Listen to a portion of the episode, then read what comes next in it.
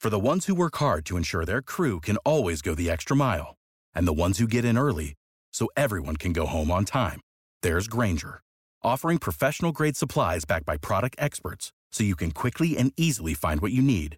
Plus, you can count on access to a committed team ready to go the extra mile for you. Call, click Grainger.com, or just stop by. Grainger, for the ones who get it done.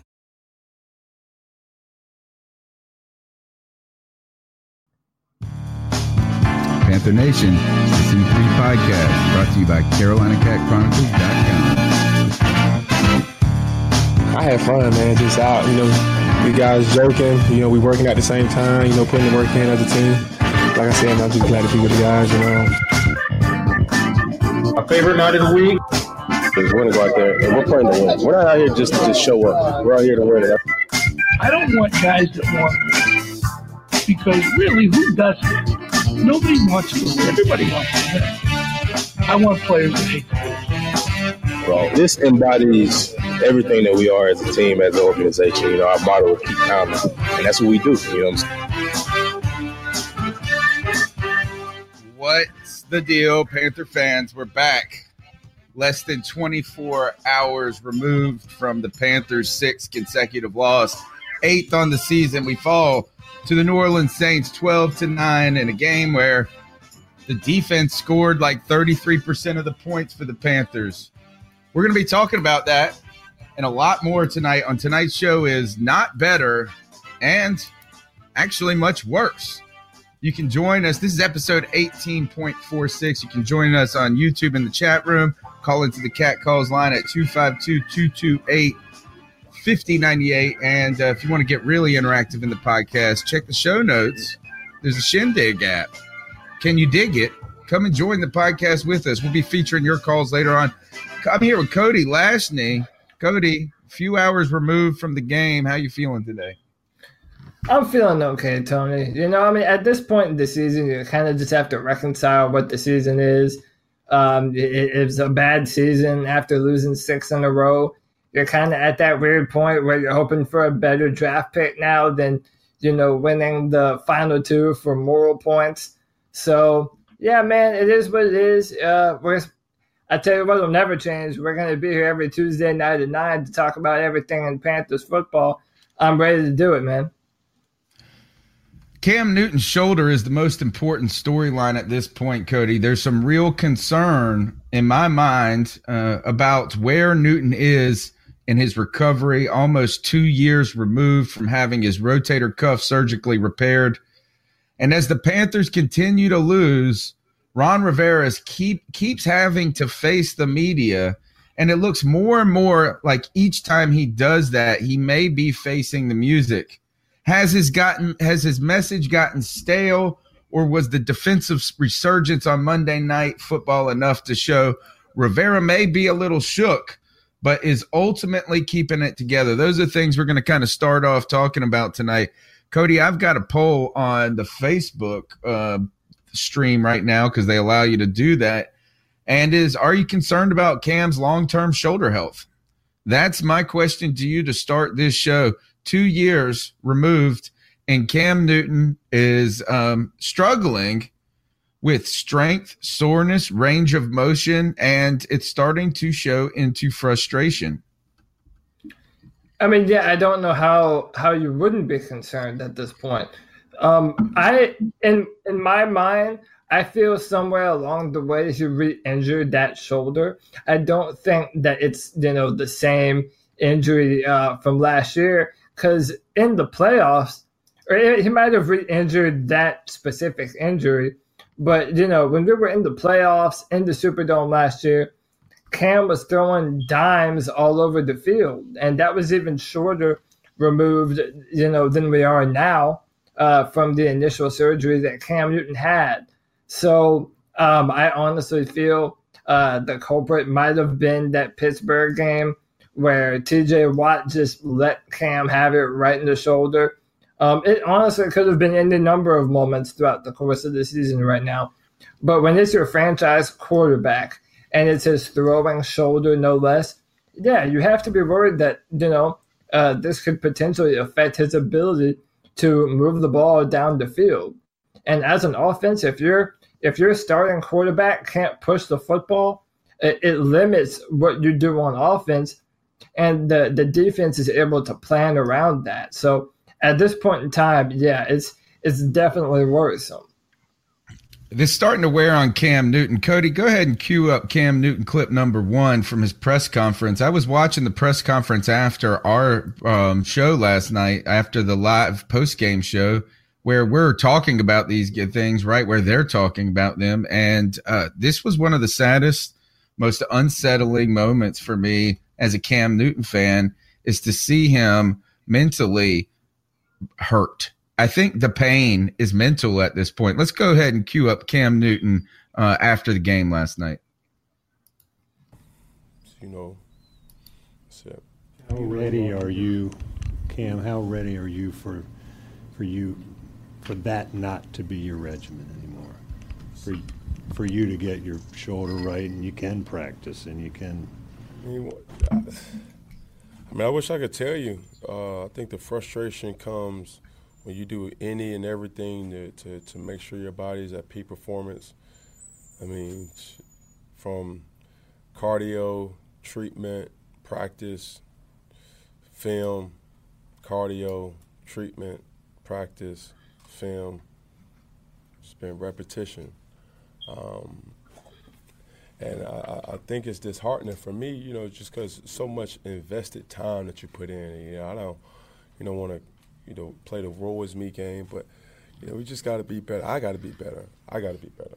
And that's what's so frustrating, when you want it so bad and you push, you put so much on your plate, and you know it doesn't come down to you, but at the end of the day, you just got to uphold your end of the bargain. And when certain things don't happen, you know, that's when frustration comes. And that's why I'm frustrated. You know, it's not necessarily about practice, which it is to a degree, but when you've been doing something, you know, over certain times, you kind of get in a regimen of when you're supposed to do certain things.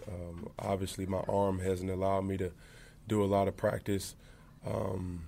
Been on a pitch count for a long time, but at the end of the day, you know, it is what it is. But you know, that's not no scapegoat. That's not, you know, something that I want to, you know, people to bail me out on. It's just something that, you know, is reality. How is it that you? It is a reality, and he has been on a pitch count. What Ron Rivera has called the new normal now for over a year, but it seems to be progressively getting worse at this point, to where it's now turned in from discomfort to having a real effect on his ability to get velocity on the ball, and in a way that isn't upsetting even more to his shoulder injury. Yeah, and you know, it's even more frustrating now. Ron Rivera held a press conference today where he basically came out and said that he believes that going into this game against Atlanta, that Cam Newton gives us the best chance to win the football game. And, you know, we've been calling for Ron Rivera's head for a long time now. But one of the things, and you can, you know, account for this, and I've always said this, is that I don't dislike Ron Rivera. I think that he's done good things for the team, and as a head coach, he's done good things here in Charlotte. But, man, this is a tough one. If he's going to absolutely insist on playing Cam Newton in this condition for a pointless football game that basically has no meaning, and you're going to continue to put Cam Newton out there and put him in harm's way, I mean, we're some of Cam Newton's biggest fans, and the fact that we don't want him out there is a testament to how injured he is. I mean, Cam Newton had a moment of honesty last night with the media and with the fans about the nature of the injury that he's been going through and what he's been doing to try and remedy that. And, man, listen, you see the heartbreak. I mean, that man wants to win for this football team, for the fans. I mean, he wants to give his all. But the fact that he's not able to do that, and he's playing hurt, and Ron Rivera just seems to not care, it kind of makes you think, does Ron Rivera even care about Cam Newton, the person, and does he just worry about his job at this point? Holy cow, we just had a takeover. You're listening to the C3 Panthers podcast. Yeah, it is unsettling. Cody, let's go ahead and cue up Cam Newton again at the podium, talking more about how difficult this has been for him. Sir, how is it that you get off of that pitch count? I don't know. You walk in here twice a week, you know we're going to ask you questions about your shoulder. Mm-hmm. Right now you just said it's all right, but you've also admitted before that it's not all right. Can you help us explain what it feels like after a game? For people who labrum, rotator cuff, just shoulder soreness, and you know, as far as, you know, I wish I could say what the injury is, because I really don't know what it is either. You know, it doesn't matter how much you push, no matter how much you know, like I say, ice, you know, anti-inflammatories you take.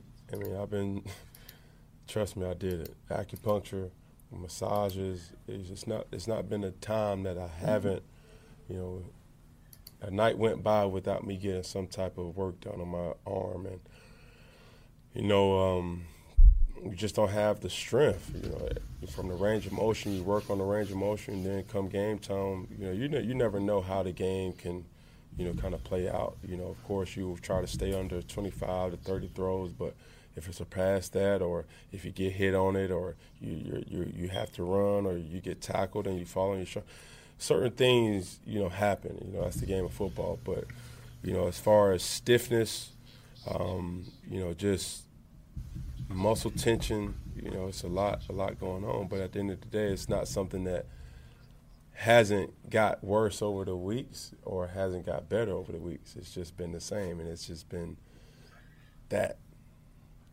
Yeah, but is the pain affecting how you throw the ball? I wouldn't say so. No, it's. I think the thing that, you know, when you talk to the different people who can help you with it, you know, it's not no magical surgery or whatever. It's just time. It's time. I've been hearing that since the injury happened. But when you look around the league and you know you see guys doing certain things, and you know you're well capable of doing those things, and you know whatever it is, you know, I feel as if this team has everything that it needs to go to the next level. You know, even with me in the position that I am in, you know, it still didn't come down to my arm tonight. You know, it still comes down to execution. You know, like I said, you can't praise the defense enough. Those guys battled, gave us opportunities, and gave us more opportunities. You know, it's just on us to sustain drives and you know, take the tension and the pressure off those. Yeah.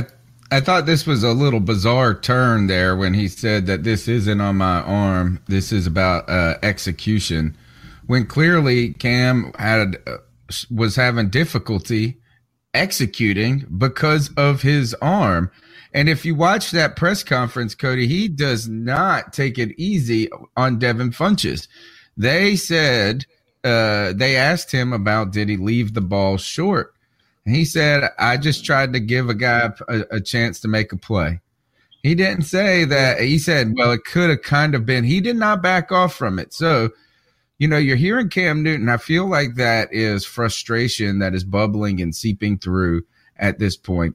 You heard that it's difficult for him. He's doing all of this long rehab process, and he's not seeing the gains that he had hoped to have seen. And you heard him say that it's not getting worse. It's not getting better. It's not getting worse. It's staying the same. But I argue that it is getting worse. We can see that it's getting worse throughout the season through fatigue. The fact that he's worried about cresting 30 passes in a game. And what's really getting worse for us is that if Cam Newton continues to play, and this turns into a long-term problem, Cody, things could get much worse for Carolina. Yeah, and to be honest, and if I'm being 100% fair, Cam Newton's kind of all over the place in this interview. I feel that his tone between a place of not wanting to put all the blame on his shoulder as an excuse of saying, oh, well, we didn't win because of my shoulder. But at the same time, trying to be honest and tell people that, I mean, he's not feeling well in his throwing arm and shoulder. And I mean, we're talking about a quarterback that had one of the most beautiful deep ball passes in the NFL. And last night he had one pass that went over 15 yards. I mean, there's a clear problem in Cam Newton and his health and his ability to play his best football. And I feel the frustration of the man. I mean, he knows what he's been capable of doing in the past. And the fact that he just can't do it now, man, I honestly, I cannot even imagine what he must feel like. Like I said, he's a little bit all over the place. But you're right. The shoulder has gotten progressively worse as we've moved through the NFL season. And, I mean, I can't imagine it'll be better by this Sunday or next Sunday. And that's why, in my mind and in the mind of a lot of Panther fans, it's the right thing to do, not only for the man himself, but for the future of the Carolina Panthers organization to sit Cam Newton and do what's right by him and the team. I agree that it is a long, like this is now we're worried about the long-term health of the organization. And the moment that you have a quarterback, you know, has the chops to get you to the promised land. You have to, I mean, a lot of things have to go right in that process. You have to put together a team that can complement him. You have to kind of catch lightning in a bottle. You have to win those close games. And that generally doesn't happen unless you have a rock at quarterback. And this unknown of not having Cam Newton in the future is so unsettling that this becomes problematic. And I think we'll turn to what Lee Trotter's saying in the chat room. He said, sit Cam and let him rest and get ready for next season. But if Rivera plays him on Sunday, he should be fired on the spot. So let's go now to turn to the conversation of how Ron Rivera is handling this and Cam Newton's injury. And let's cue up a clip number 3 from Cam Newton when he was asked how he would react to being sat. To your point that it is a time thing. Oh, my bad. Here we go. Cam Newton on whether he should be sat. To your point that it is a time thing. Would you consider sitting? Would you consider not playing? That's not on me, you know, to be honest with you. My job is to do the things that I can control. And, you know, for me at this particular point in time, I don't have an answer for you. You know, I know, you know, just to make it public, that I've tried and done everything, you know, and I think the frustration, like I said before, comes when no matter what you do, you can rub magic dust on it. You can, you know, go to this person, go to that person, you know, have the, you know, placebo things done where you think certain things are what they are. But then you just come out and, you know, it's still the same. Like I say, over the past couple of weeks, nothing has really pretty much changed. It's been the same way. So, Ron came to you and said, we want to sit you the last 2 weeks. Your response? I guess we have to have that conversation if we had that conversation. I'm not looking forward to that conversation. So to me, look, Cam Newton is clearly, like you said, straddling the line, Cody, between wanting to admit that he's injured and wanting to show that he is willing to lay it all on the line for a team. Do you? I felt like that was reserved enough of a response. Like I would be saddened that happened, but I know it could be a reality moment. I thought there was a glimpse right there that even Cam knows that potentially is the best thing. So, do you believe Ron Rivera will sit Cam Newton this week against the Falcons? Short week too, by the way. I don't think he will. I honestly don't think that he will. I mean, his words say as much. I have no reason to not believe Ron Rivera. He said so today. If his arm got to the point where, he's just not being able, which, let's face it, he is at that point. He's not practicing. And this is what baffles me. I don't understand, how you say that Cam Newton gives you your best chance to win the football game. If that's true, you have absolutely no faith in Taylor Heineke as your backup quarterback, which, of course, you want Cam Newton over Taylor, but you have to be able to know that the next man up is capable of going in there at any moment. And if we don't know that Taylor is the guy to be able to do that, then when are we going to know? And if Cam Newton isn't practicing and getting in the same rhythm as DJ Moore and Curtis Samuel and Ian Thomas and all of our exterior players, then what does it matter?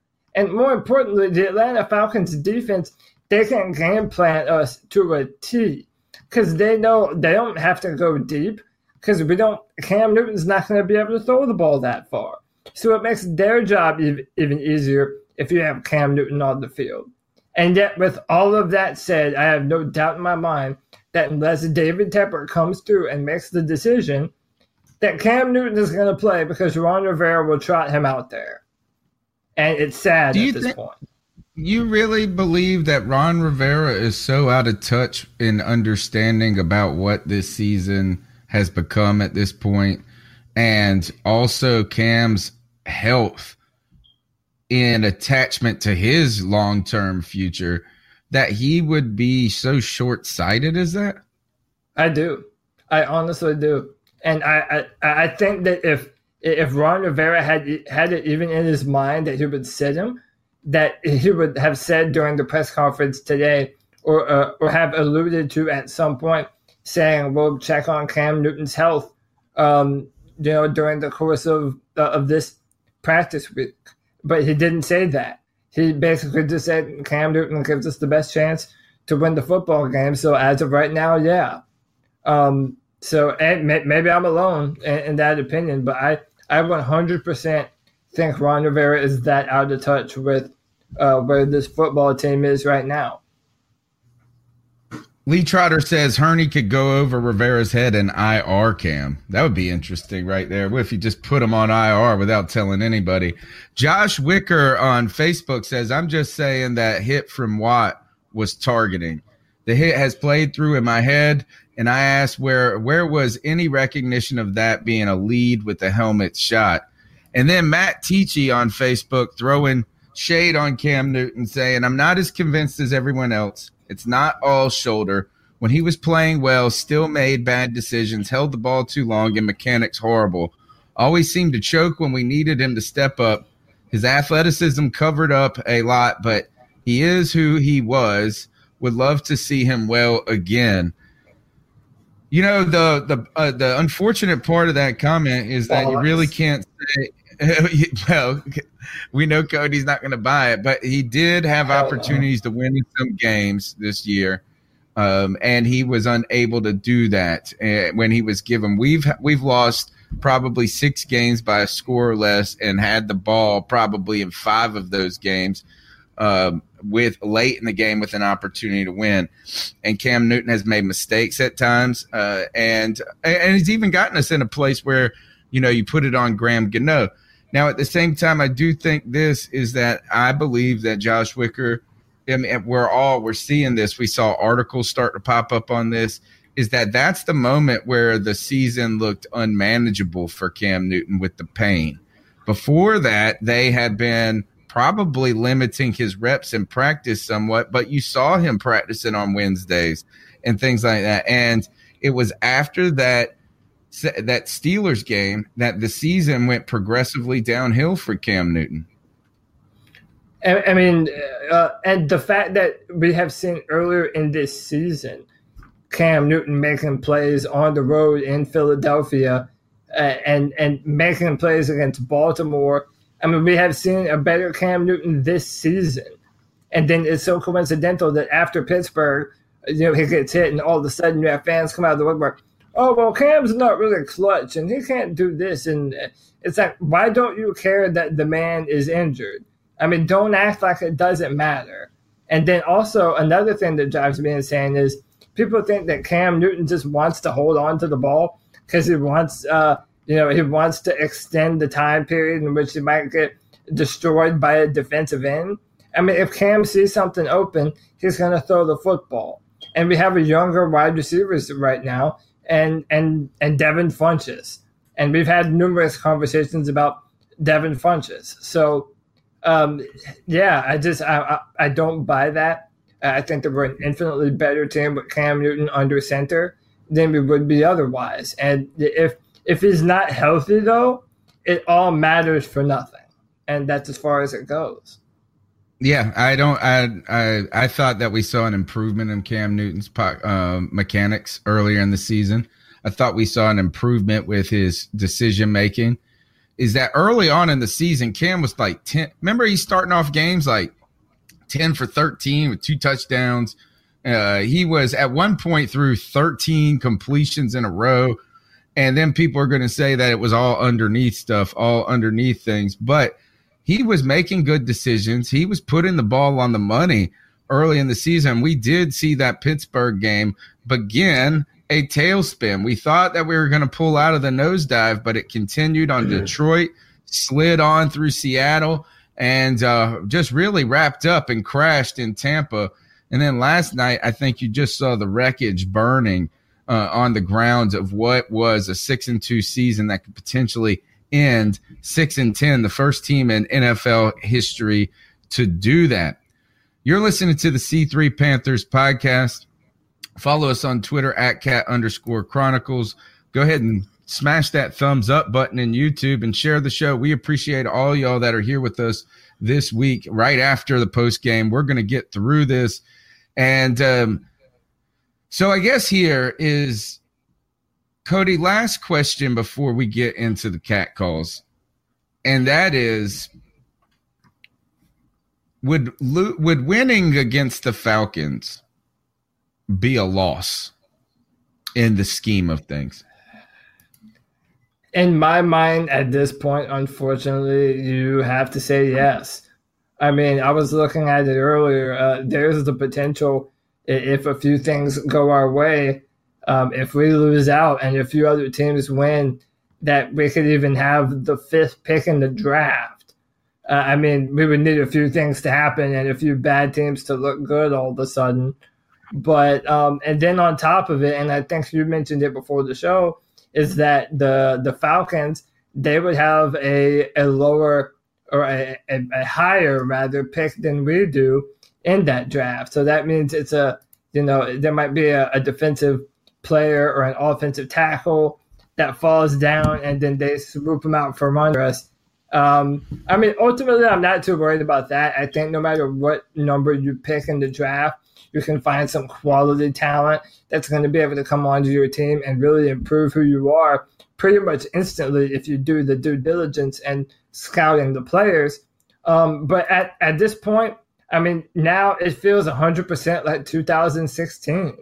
I mean, it really feels that way, where I remember that last game in 2016 against Tampa, and I was like, I didn't want to win. I wanted the better draft pick.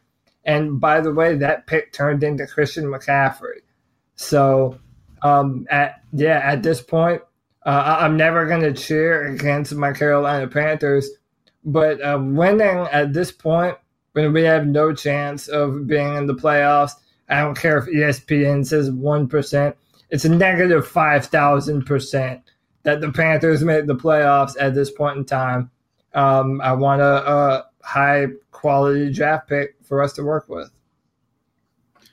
You know, you're talking about, I saw somebody said we're projected maybe to be 8th, right where we're at, like you're saying, in 2016, where you get a Christian McCaffrey-level player. You know, a top 10 player really could help the Panthers. And then there's the opportunity, too, is that there are teams that could be moving and shaking, and to move back and maybe get 2 players in the first round would be a big deal, because the Panthers need guys that are going to be hits.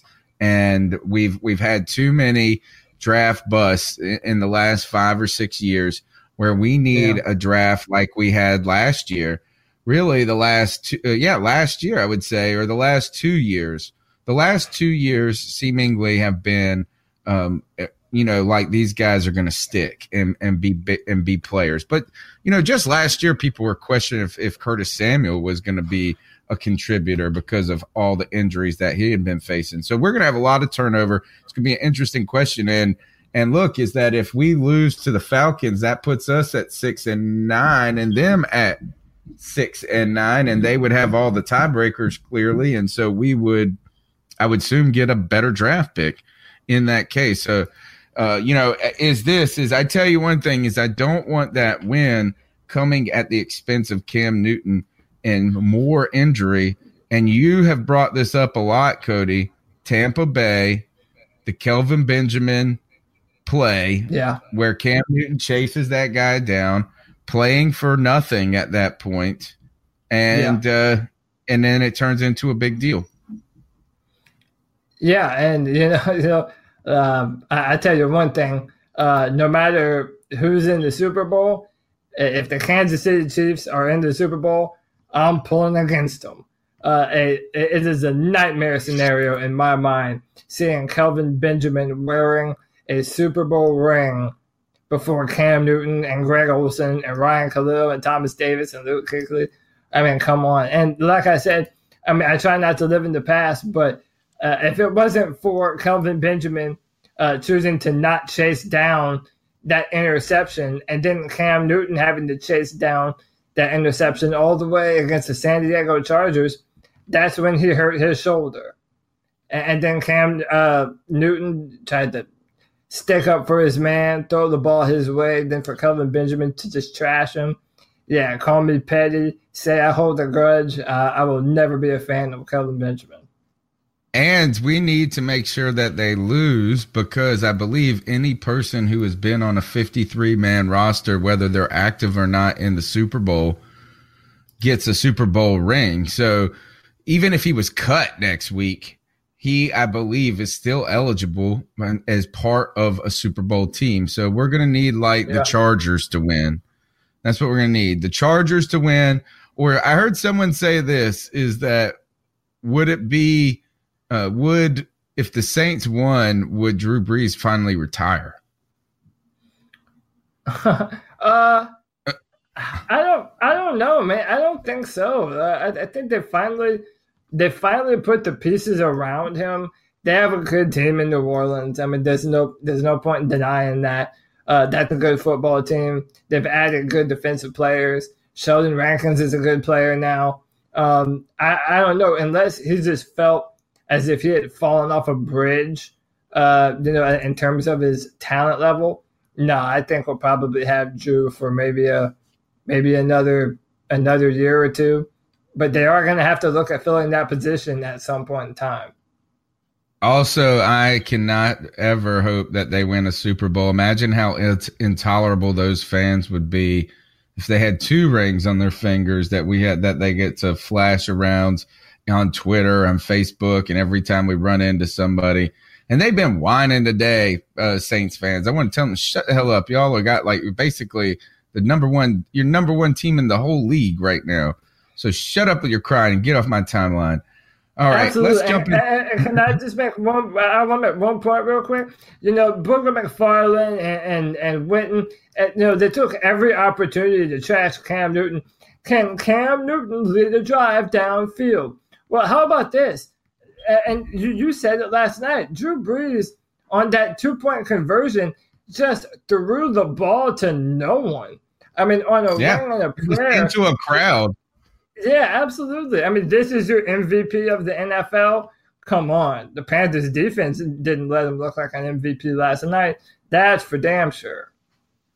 All right, let's jump into the cat calls. You can be a part of the C3 Panthers podcast. The number is 252-228-5098. So what are your thoughts on catcalling? Yeah, it's pretty you shouldn't do that to somebody. And how did that make you feel? Very uncomfortable. So how do you think catcalling makes the person feel? It feels good like... Who's that cat sitting in the back corner with his face buried in his nose? Who's that kid?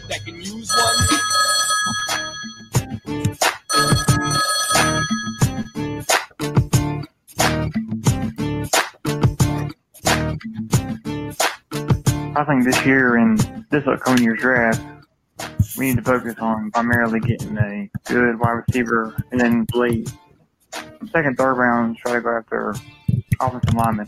Also, just need to focus on sitting camp for the rest of the year and honestly trying to get a good draft pick.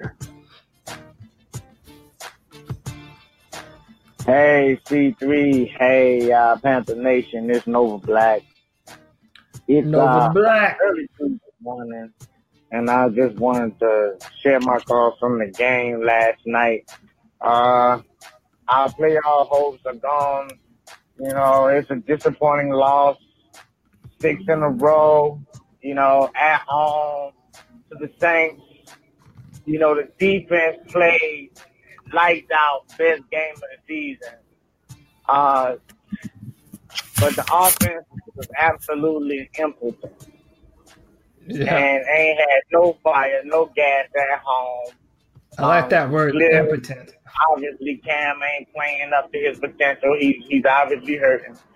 But even though it ain't no playoff hopes or whatever, I think our guys will get better and be better against the Falcons next week. But at least we got some bright side. Our young guys, you know, getting the experience because this is as close to a playoff game as they're going to get. So I guess we got something bright to look forward to next season with the young talent that we have. And at least we ain't picking in the bottom of the draft no more. So that's a good thing, I guess, trying to be optimistic. Anyway, everybody keep pounding, and I hope we can get to the back end of the season and get better enough to at least beat the Falcons and maybe get a win in the Superdome, which I doubt, but hopefully we can, and that'll give our young guys something to look forward to as far as confidence coming in the next season. Anyway, guys, thank you for the podcast. Keep pounding. All right. First two calls are really turning the page on to next season, Cody. Looking ahead to the draft is, and I guess that's what happens when playoffs are no longer in the potential, when playoffs are no longer there, what else is there to look towards, right? Yeah.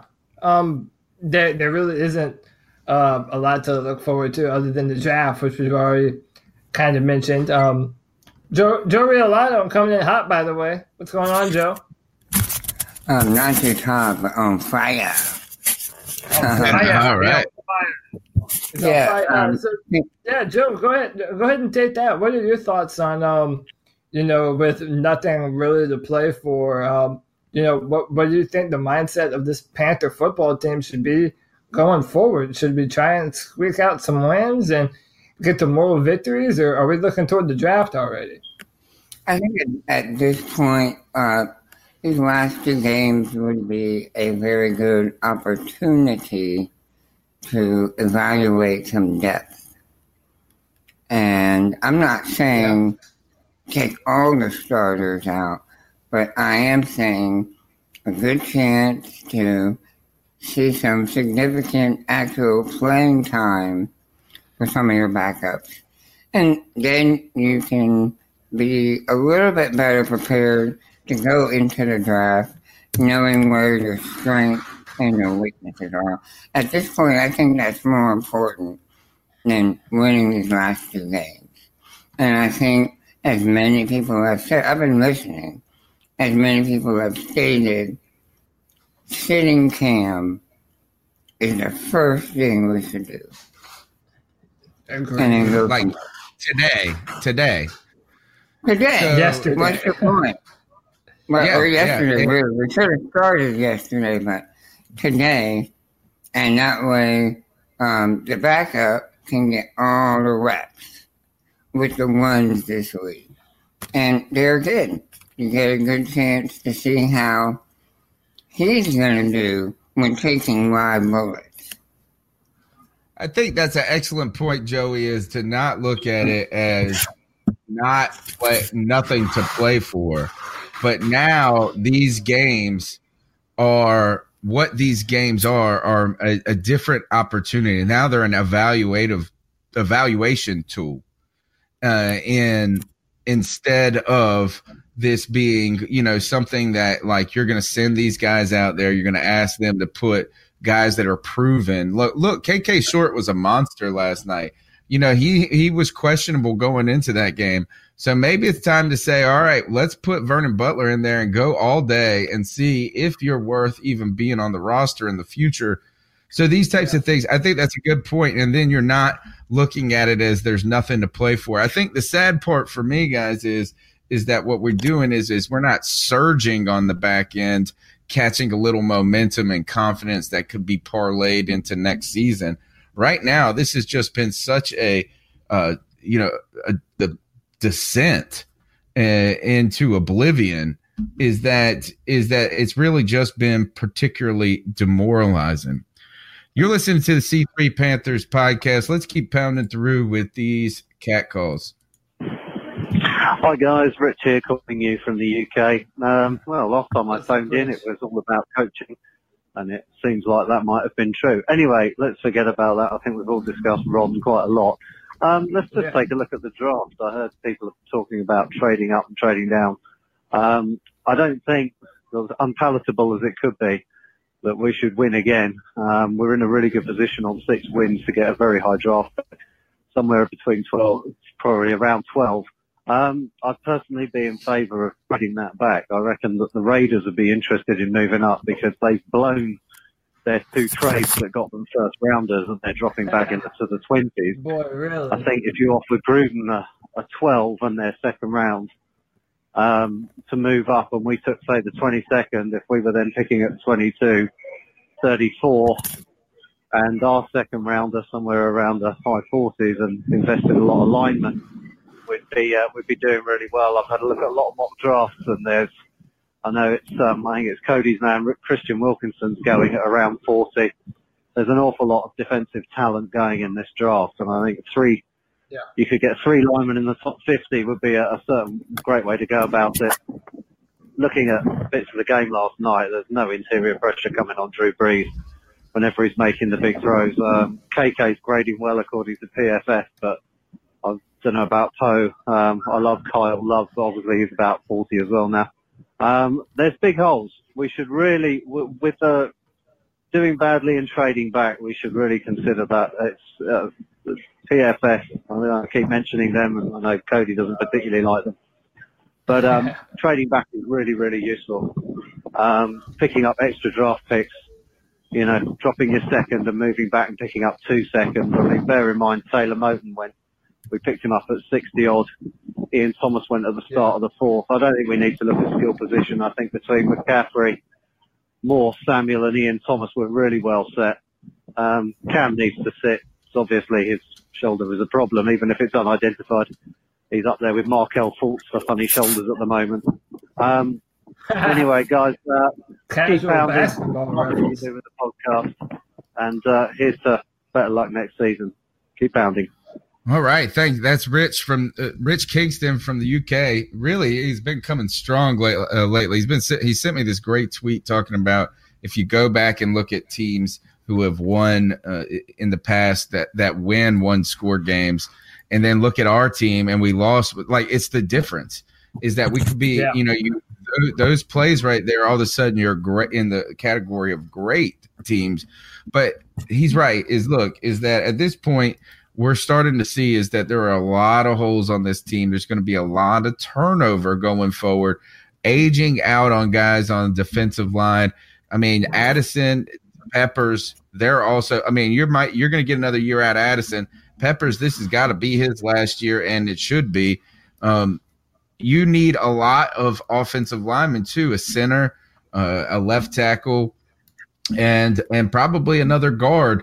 And I do think that piling up some high draft picks and sacrificing maybe some of the later ones to do that and getting a couple of guys like Will Hernandez, who was picked at 34 by the Giants this past year, and really bulk up that line in a quickness. Do you remember, guys, when Dallas was struggling for so long and then when Jerry Jones was just like ruining everything. And then finally his son just said, we're drafting all offensive linemen for like the next 5 years. Yeah. By the way, just that's what I'm, yeah, that's what I'm pounding the table to do. And, you know, but listen, it's not a bad idea to trade back, but honestly, it depends on what position you're in the draft. So, for example, you know, if you're sitting there, let's just say you're 6 or 7, and Jonah Williams, left tackle from Alabama, just so happens to fall in your lap, I mean, are you still looking to trade back at that point? I mean, I understand that, you know, when you have so many different needs on a football team and so many free agents coming up, that you want to accrue a bunch of young guys. And I'm not opposed to the idea, but every once in a while, a player just falls in your lap that just fits what you need so bad, you know? And depending on where we're drafting, it's very foreseeable that we could be in a scenario like that. So it's all situational. It just depends on, you know, what position we're in, who falls to us. And also, as a drafter, as a general manager, you know, and, you know, we talked with Dan Hartman about what all the different things a general manager has to do. One of the most important things, I feel, is being able to evaluate talent. And you should be able to pick up talented football players in all rounds of the draft. But yeah, as of this moment, I would love some top-tier offensive line picks. Yeah, and I think some things that I'd like to see maybe is for us to get aggressive in courting those guys. If we do move back like Rich is talking about, I think the cost comes higher than just – I mean, if you're – to go from the mid to 22 to right around top 10, that's going to cost a lot. I'd like to see us then get like a 4th round pick as well or something like that, and then start coupling those picks, those later round picks where you're trying to hit these long shots, and just move up and get like 2 guards and a defensive tackle and a left tackle and just load up a little bit. But it's going to, one of the things that you're going to have to do is you're going to have to be very targeted in how you're approaching this through a combination of free agency and the NFL draft, because there are a lot of difficult positions to fill. These are not easy positions to transition to in the NFL. Defensive end is one of the slowest positions for guys to grow into. Left tackle, these guys get murdered their rookie season. So you're gonna have to really play this carefully in the end to make it happen. All right, the number's 252-228-5098. You're listening to the C3 Panthers podcast. What's up, C3? It's Jeremy Clancy out of Newport, NC. Sorry to get to join in on last night's call. I'm gonna be up early and travel to Raleigh this morning, and I had my usual Miller Lights. Sit through that game, which is a pretty good game. But looking at next year, I wanted to get you guys' thoughts on it. I was thinking next year was going to be a good year, and then you guys kind of shot a hole in that listening to you. And I realized we got a lot of people leaving, but with all those people leaving, is that going to open up a good deal of cap space? And hopefully with our new GM, multi-billionaires looking to throw money into the facilities. I can only imagine he's going to upgrade the training and the nutrition program. Great city to live in. Maybe we can get some decent name players to sign with us and try to go get that championship. So I get your thoughts on that. Or do you think we're going to be stuck trying to rebuild through the draft for a couple of years? All right, guys. Love the show. Keep on it.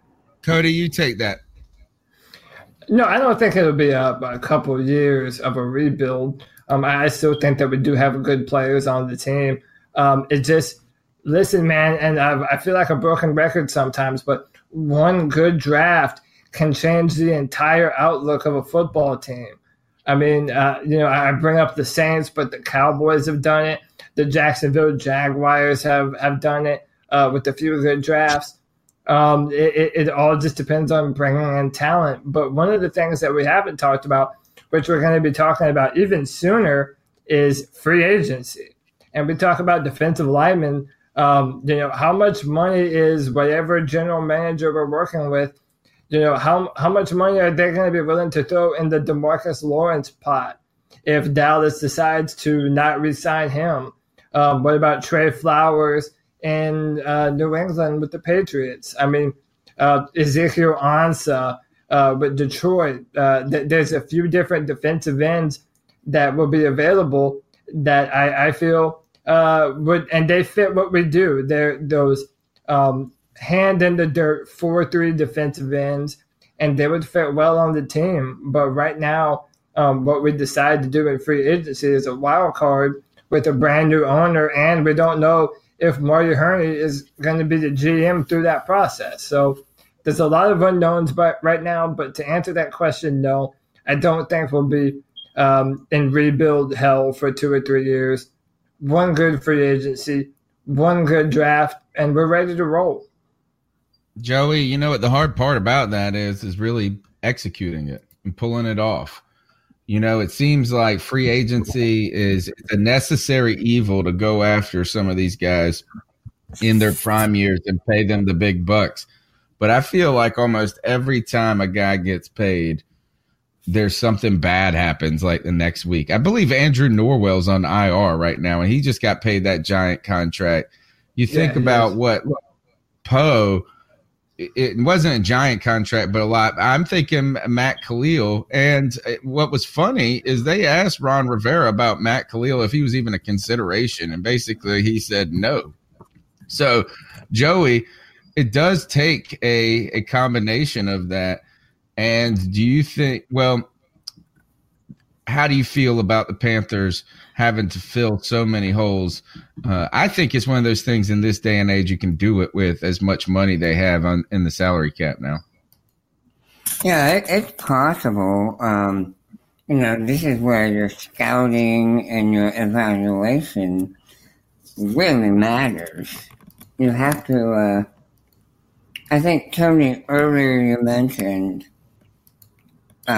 rookies coming in at playing positions where it's hard to make the transition from college to the pros.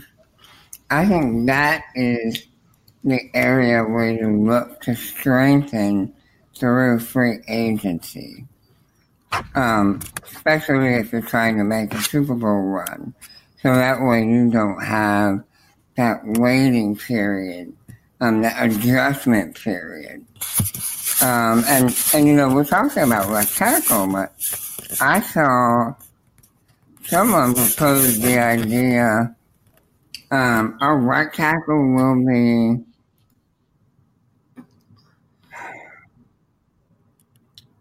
who was the starting right tackle at the beginning of the year? He hurt his knee.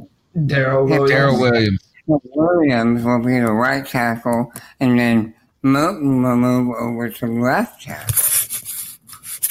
So that's what somebody is suggesting. Well, Joey, let me ask you this. Joey. How much do you pay Daryl Williams coming off of a year where, you know, he basically was injured this entire year other than a few plays against Dallas, and the previous year was the only year that he played. It was a very good year, but you only have one good year of film on Daryl Williams. So how much money would you pay someone like Daryl? Well, I think you got to protect yourself as a team, but at the same time, if you really think he can do the job, you have to give him something to where he's satisfied enough to not go somewhere else. So this is, again, where you have to have a good general manager. But I think the best thing we could do for both parties would be to sign him for some good money, but only on a one-year deal. Give him a play-it or earn-it contract. You know, you do well this year, we'll sign you long-term. That kind of deal. I also think that you know, there is an opportunity. I mean, if you can't cut Matt Kalil till after June 1st, and it save you any money. And then on top of that, the savings don't really kick in until the following year because it's after the calendar year or something like that. So it would help us 2 years from now. So, I mean, The question is, do you trot him out there, bring in a rookie to study behind him for the first four games, and then put him back on trash detail? I just wonder if Matt Kalil will ever see a Panthers uniform again. It seems like he's fallen out of grace. It seems like Devin Funchess is falling out of grace with this team. And there's some guys that really the Panthers are looking to turn the page. All right, let's keep going with these cat calls. We're going to push through the show and make a shortened one for us, which is still long for everybody else. The number's 252-228-5098. That's Jeremy Clancy again. I forgot the main reason I called in. I wanted to speak to all this trash talk on Cam, like everybody else is saying. They're sick of it. I am too. That shoulder has got to be hurting. I had the same surgery he did. Last summer, my doc told me I had 9 to 12 months and I'd be at 100%. Well, I'm at month 15 and I still don't have full range of motion. Still sore and still gets tired really easily. I can only imagine flipping a football around, getting smacked at it. He's hurt. He needs to heal. We need to give him time to heal. He needs to go get all the treatment he can. And then I think next year, get him a full camp, keep him healthy, and he can be back to where he was, where he used to be. That's it. Yeah. It's so crystal clear, and it's nice to hear that from somebody who's dealt with a shoulder issue. And Cam said that for y'all who have dealt with shoulder issues, you know. And it's just time, it seems like. But when you're putting so much wear and tear on it like Cam Newton is, and then getting smashed and blasted by guys in the process, it is definitely – something that has drug on a lot, and it looks like it's kind of had some peaks and valleys over the last 2 years. The number's 252-228-5098. Hey, guys, it's Philly John. Hope all is well.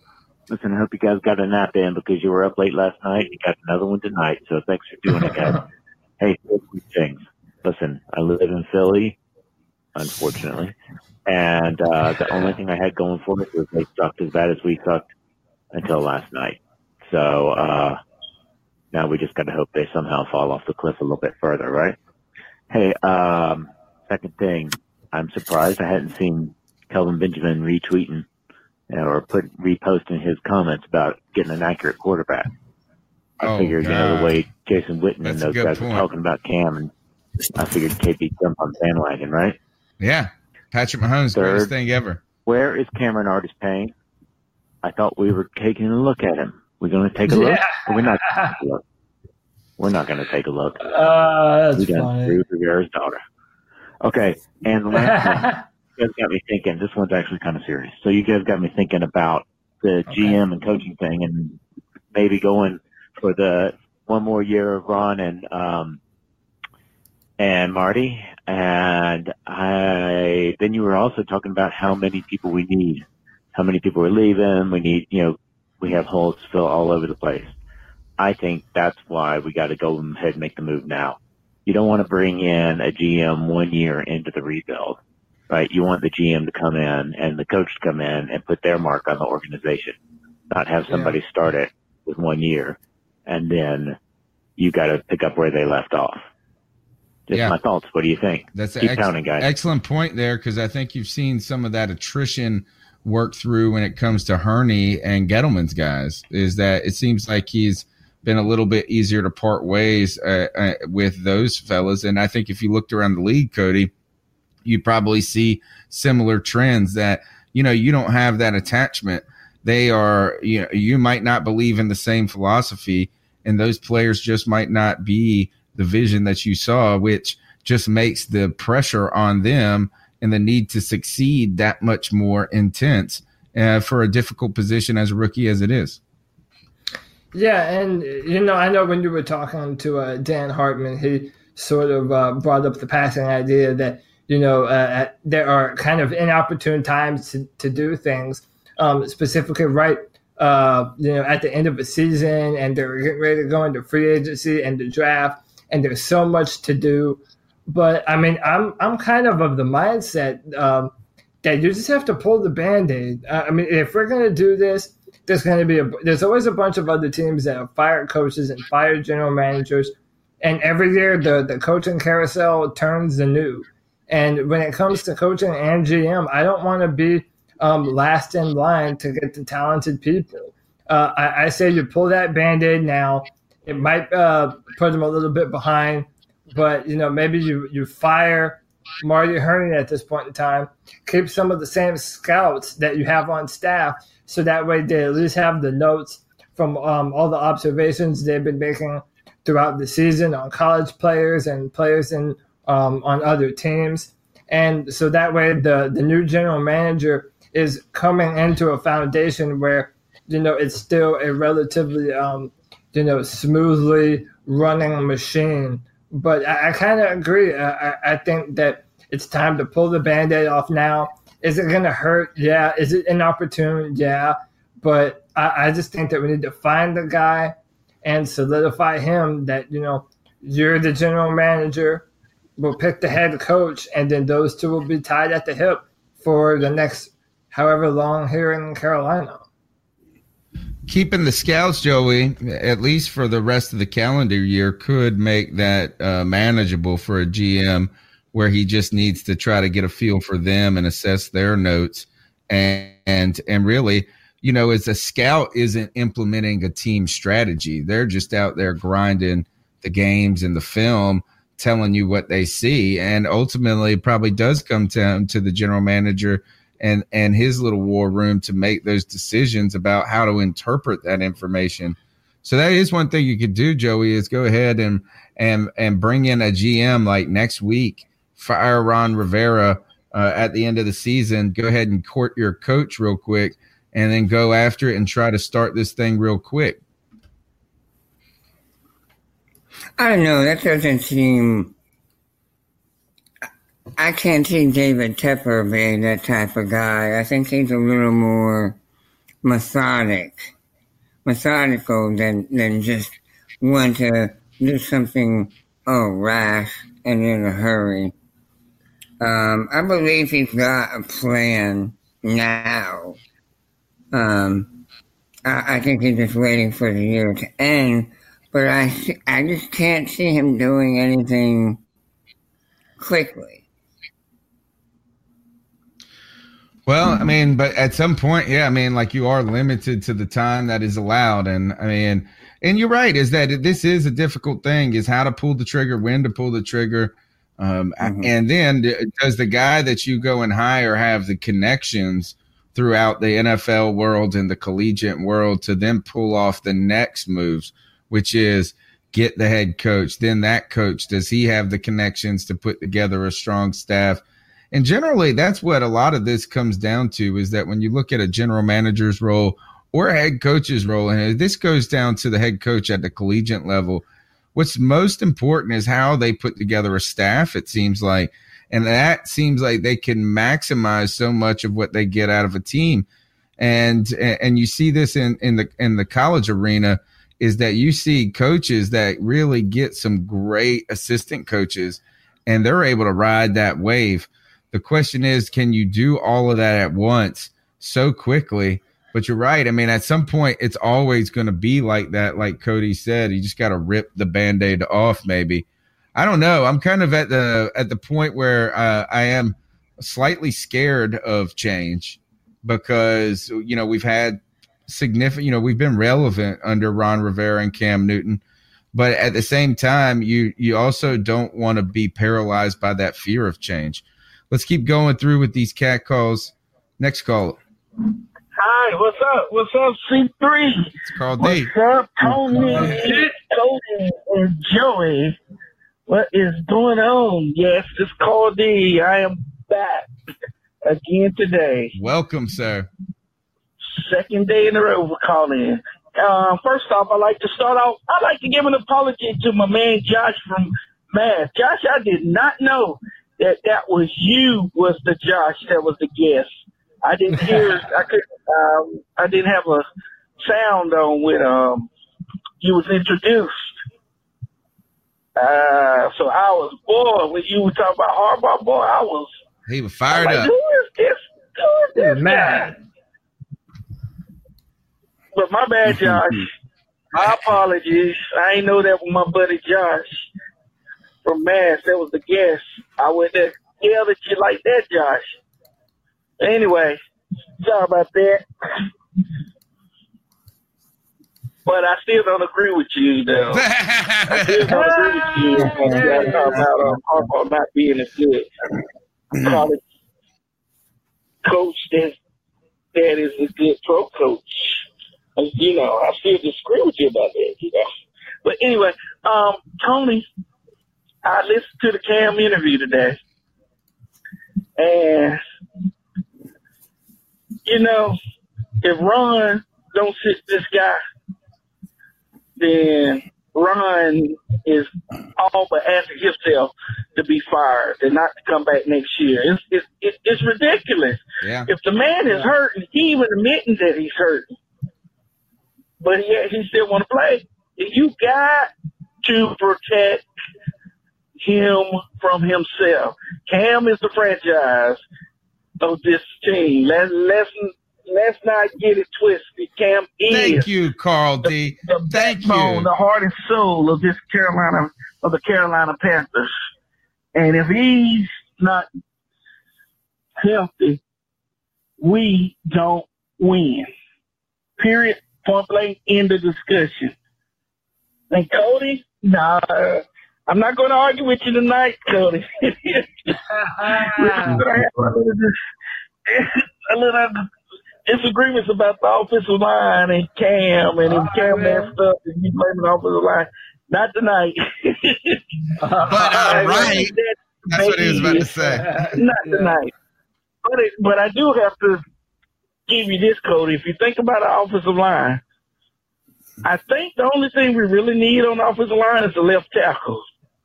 Now, I was a Moton fan last year when everybody – all right, guys, I'm back. He got cut off. I was a big Moton fan when we drafted him last year because I watched them in college and stuff. And a lot of fans – was like, oh, that's a gentleman pick, blah, blah, blah.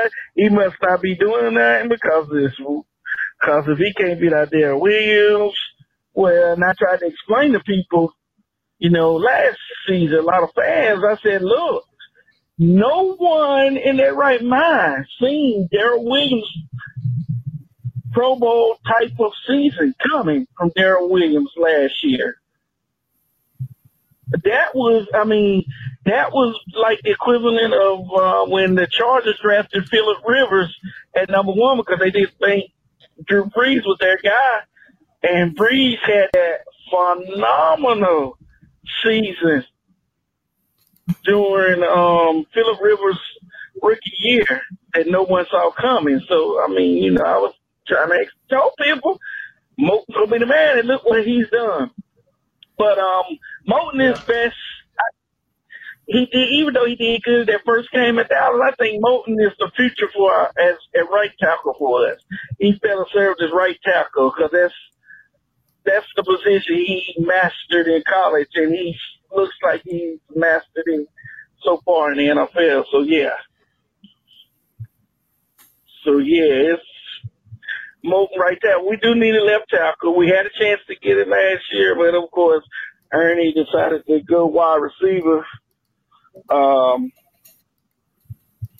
say if we're going to get an offensive line, we're going to draft the offensive lineman, let's go left tackle. We had a chance to get our future center last year and Mr. Price. We could have got him in the second round because that injury scared teams off and just think of giving Price a rest and behind Kalil, just how good he will be as the new anchor for our team. Disappointed me, Marty. But anyway, I'm going to get off of here, let you guys talk. I'm going to be in the conversation in the chat room as usual. And until then, keep pounding, guys. All right, Carl D. I think, you know, that was a name that you mentioned a lot last year, Cody, is how – and we talked about this, is that with that injury scare, we had an opportunity with Kalil to shelter him and protect him and bring him in slowly. and also have a player that could step in the case that Ryan Kalil was injured this year. Nicely, Ryan Kalil has not been injured. I think he may have missed like one game or snap or a couple snaps earlier in the season, but he's been in there. But boy, we really didn't make an effort in the last draft at all to address that offensive and defensive line problem. No, and it baffled me at the time. I didn't, I thought that you would at least try and spend, at least a third or fourth round pick to try and bring someone in to kind of bolster that offensive line up. And they didn't do it. They did bring in a lot of undrafted free agent guards and centers and things of that nature. And none of them, to my nature, have really panned out. But, Carl D and I, for once, were kind of on the same page. I would love to draft a new left tackle. It's not the sexiest position to draft, but I'm not even mad if it's a first-round left tackle.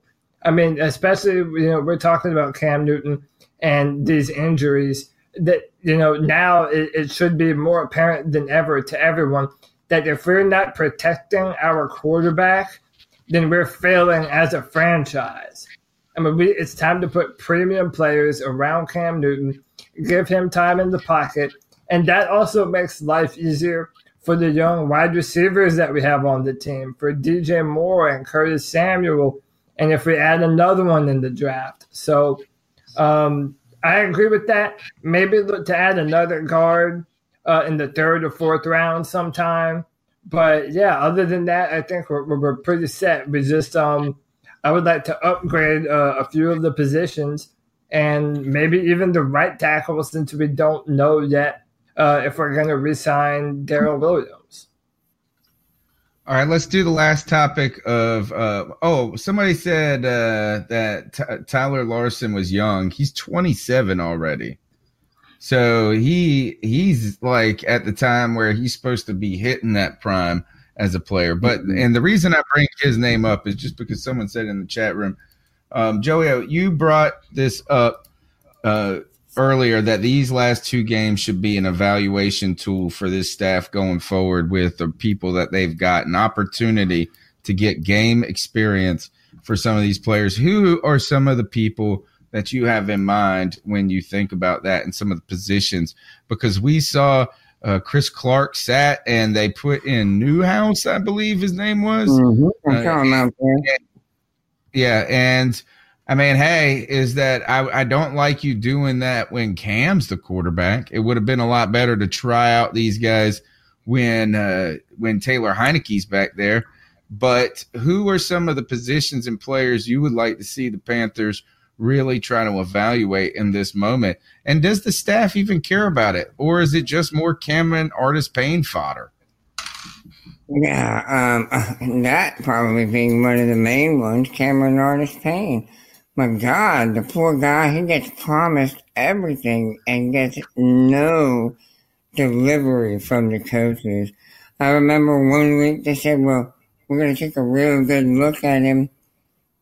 And he played one play the whole game. Came in, I think it was the first play.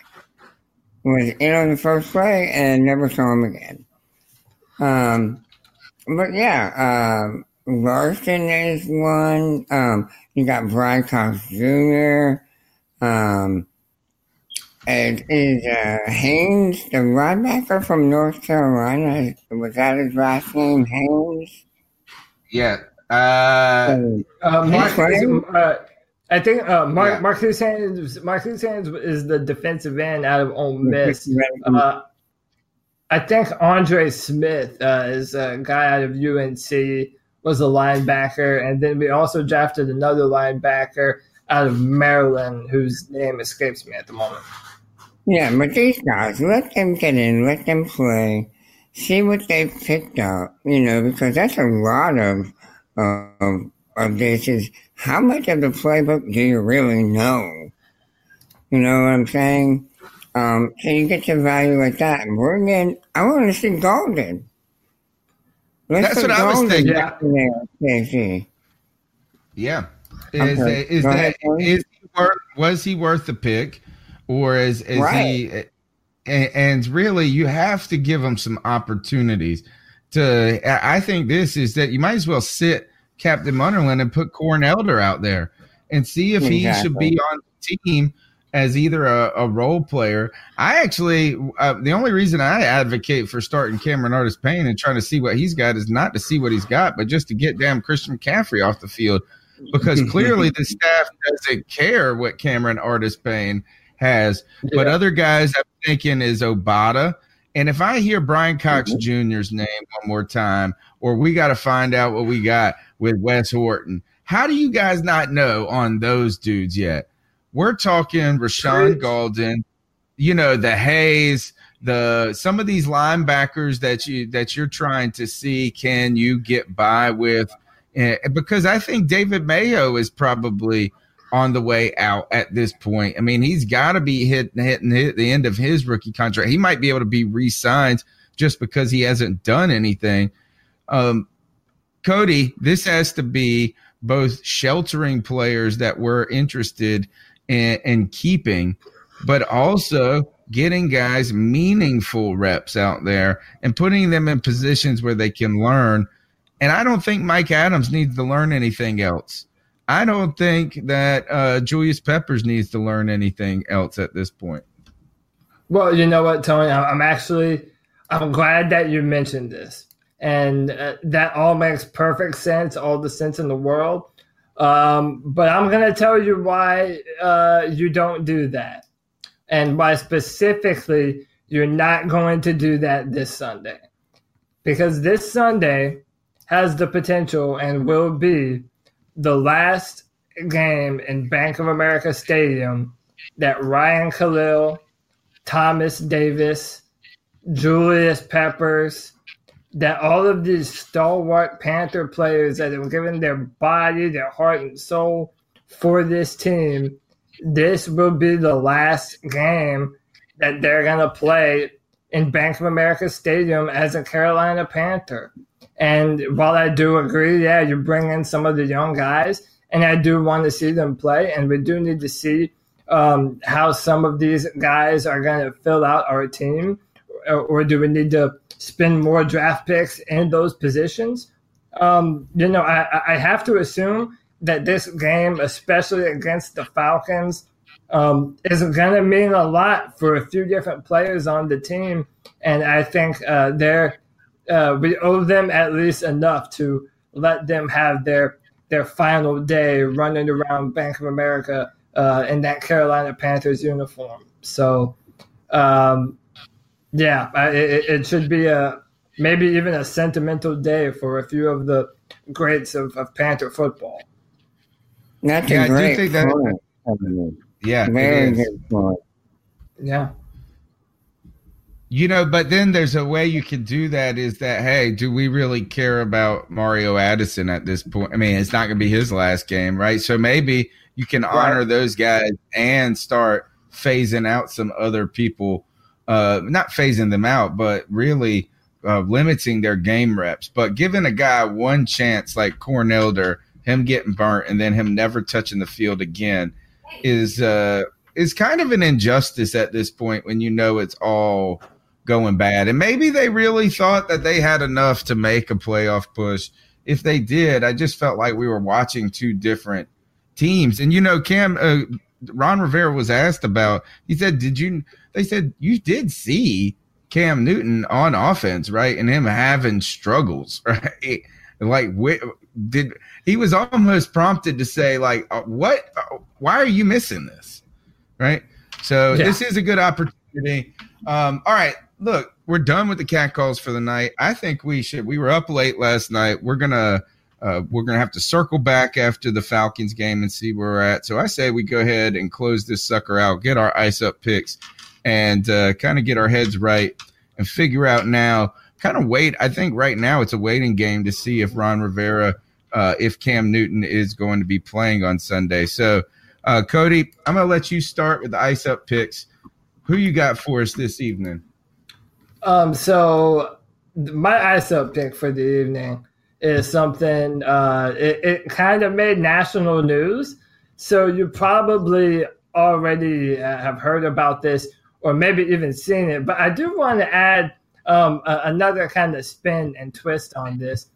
Listen, guys, to everyone listening via audio form and in the YouTube chat, on Facebook, Periscope, however you're watching the show, when you come to listen to the C3 Carolina Cat Chronicles podcast, you are listening to guys that watch this team. We know the players. We know the insides and outs of Panther football. And that's why more and more people are starting to watch shows like this and listen to shows like this instead of listening to the old tired personalities on ESPN. And today my ISO pick is going to Stephen A. Smith because on First Take, he was talking about the matchup between the Chargers and the Kansas City Chiefs. And not only did he say he was excited to see what two players would do who have not played all season because they've been on IR, but I want you to look at Teddy Bruschi's face right in the middle as Stephen A. Smith is saying this, and just look at how dumbfounded he is on how Stephen A. Smith could be so wrong, so bad, 2 times in a row. And I'm going to have some faith in Spencer Wade and thinking that, you know, he can do something. I'm keeping my eyes on this matchup right here. You got your linebacker. I'm sorry? Spencer Ware is out. Oh, yeah, yes, I forgot. I'm sorry, Max. I'm sorry. Yes, absolutely. He is out. But I'm thinking Tyreek Hill. I'm thinking Patrick Mahomes. I'm also looking at the San Diego Chargers on offense, and I'm thinking about look at his face and the way that he's played this year is a bench. He's going up against Derrick Johnson. Because I'm looking at it from the standpoint. It's like, what the hell did this dude just say? I'm looking at Travis Kelce. Yeah, man. Listen. You have to understand when you're watching these shows, these guys don't watch every team that they're talking about. They have to talk about so much crap. Yeah, it's impossible. Most of the times they have no idea what they're talking about. That's why when you want to know something about your team, about the Carolina Panthers, you come to the C3 Carolina Cat Chronicles podcast because we know what's going on. Not Stephen A. Smith or Cal Turd or any of these other idiots spouting nonsense. So to Stephen A. Smith, ice up, son. Yeah, ice up. And it's so true. You just see it all over the place. In fact, there was a call. Remember that guy that asked us to track down the Stephen A. Smith clip?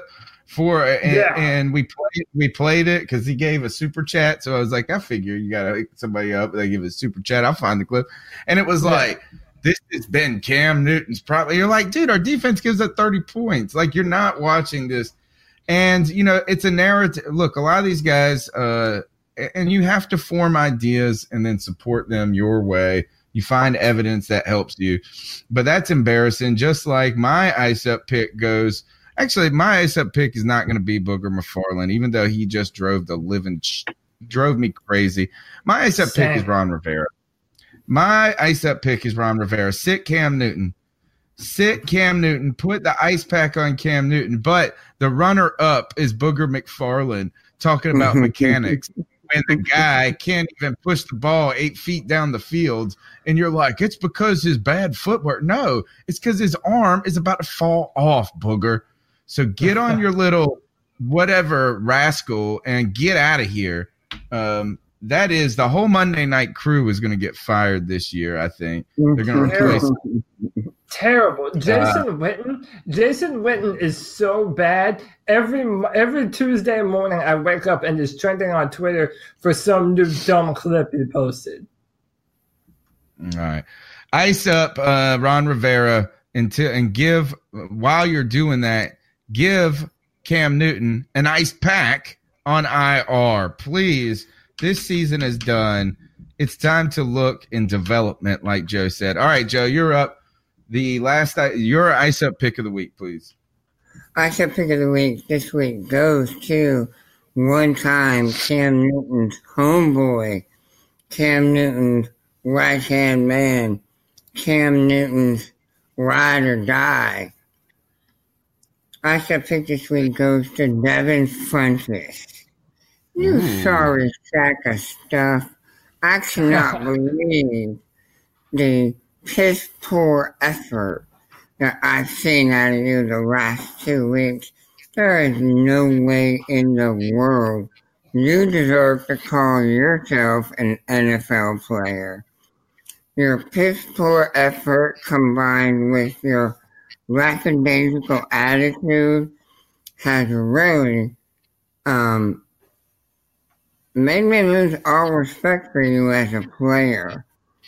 I don't know if your feelings are hurt or if you're feeling sorry for yourself, but whatever it is, you gotta get over it, because next year you are out of it here in Carolina, and I will be too happy to see you go. So ice up, fun. You know that Cam calls him fun still, even though he's publicly said he doesn't like it. And as Lynn points out, Devin, no likey your comment, because he speaks in third person as well. And this guy is soft as tissue paper. He's the salad boy, the salad man. All right, guys. This is the C3 Panthers podcast, brought to you by CarolinaCatChronicles.com. We've been rocking and rolling, like Cody said, covering this team closely each and every week for the last 6 years. The C3 Panthers podcast hasn't missed a Tuesday in that entire time. Now, next week, we are going to have to adjust the show probably to Wednesday if I can get everybody to agree, or if that's going to be available. We'll talk off the air about that, because Christmas, I believe, is Tuesday. So I think we can afford that, and I think the fans will be okay with that. We want you to go ahead and turn your phone to portrait mode, smash that thumbs up button, and like, subscribe, share, drop the link to the podcast or to the YouTube video in a Facebook group, somewhere that you chat about the Panthers, because we want to grow this conversation. And sometimes that's difficult to do as we hit these troubled waters, but we're going to do it together and get through this. Also, if you're listening on iTunes, Stitcher, TuneIn Radio, or the audio podcast, be sure to update your feed to the Megaphone feed to make sure that you have the most seamless interaction with the podcast or access to the podcast. I'm still going to be dual loading it and pushing things out for a while, but I'd like for people to just update that RSS feed if you do it outside of iTunes, if you're like me and use Podcast Addict. All right, Cody Lashney, where can they find you and talk football? And I guess start talking the draft a little bit more. Absolutely, man. Listen, I know there's a lot of draft nerds out there. So, hey, if you want to talk about players, you want to talk about what positions you think we need to bolster, you can always hit me up. You can talk about anything you want, man. I say it every week, at Cody Lax, CODYLAC on Twitter. I just recently became the new Panthers analyst at drafttech.com. So every other Tuesday, there's going to be a brand new mock draft coming out. As Tony said, this Tuesday is Christmas, so it'll probably be moved back just a little bit. But keep on the lookout. I'll post it on my Twitter. Tell me what you think of the players that are being drafted. Am I doing a good job, bad job? You let me know. But like I said, man, you can talk to me about whatever. I try and respond to everyone. And that's it for me, man. We're going to have to integrate a little segment every other week where we just highlight what happened in that mock draft and any patterns or changes that you just see, early movement and things like that. All right, Joey, where can they find you until the next show? If you want to talk football or baseball or Clemson football, you guys can find me on Twitter at Joe Riolano. All right, guys, that's the C3 Panthers podcast. We'll see you Sunday after the game, and then we'll check you out after Christmas. So you guys have a happy holidays. Merry Christmas to you two, guys. I'm going to talk to you plenty in between that. But I want to take this moment to thank everybody listening and to please wish you a safe, merry, and a Merry Christmas. And I hope you get to spend some time with your family, because that's what I plan on doing. All right. That's been a good show.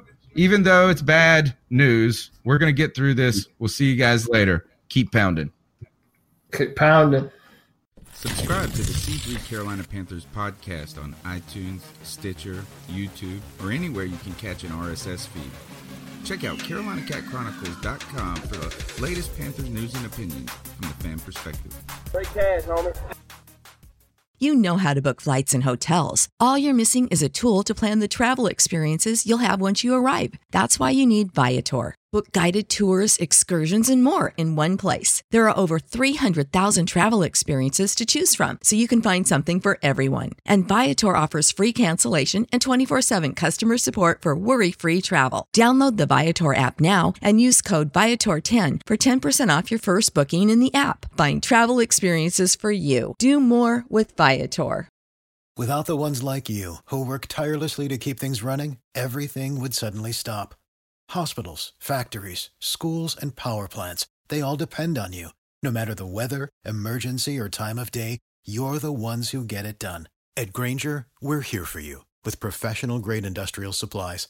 Count on real-time product availability and fast delivery. Call, click Grainger.com, or just stop by. Grainger, for the ones who get it done.